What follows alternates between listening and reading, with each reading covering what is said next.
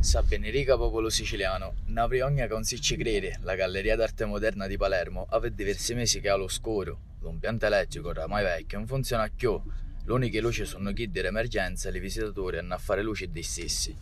La Galleria d'Arte Moderna senza direttore, deve chiossare un anno e quello personale in cassa integrazione conta chiossare 200 opere, 14 sezioni tematiche e ospita capolavori come le dipinte di Sciuti, lo Iacono, l'Eto, insieme alle opere importanti del Novecento di Campigli, Casorati, Sironi e pure Coltuso. Ma i palermitani e i turisti possono osservare queste bellissime opere solo con l'aiuto della torcia del telefono. La Galleria d'Arte Moderna non può restare in queste condizioni imbarazzanti per tutta l'estate, in stato di abbandono e senza sapere con certezza quando quello problema può essere risolto.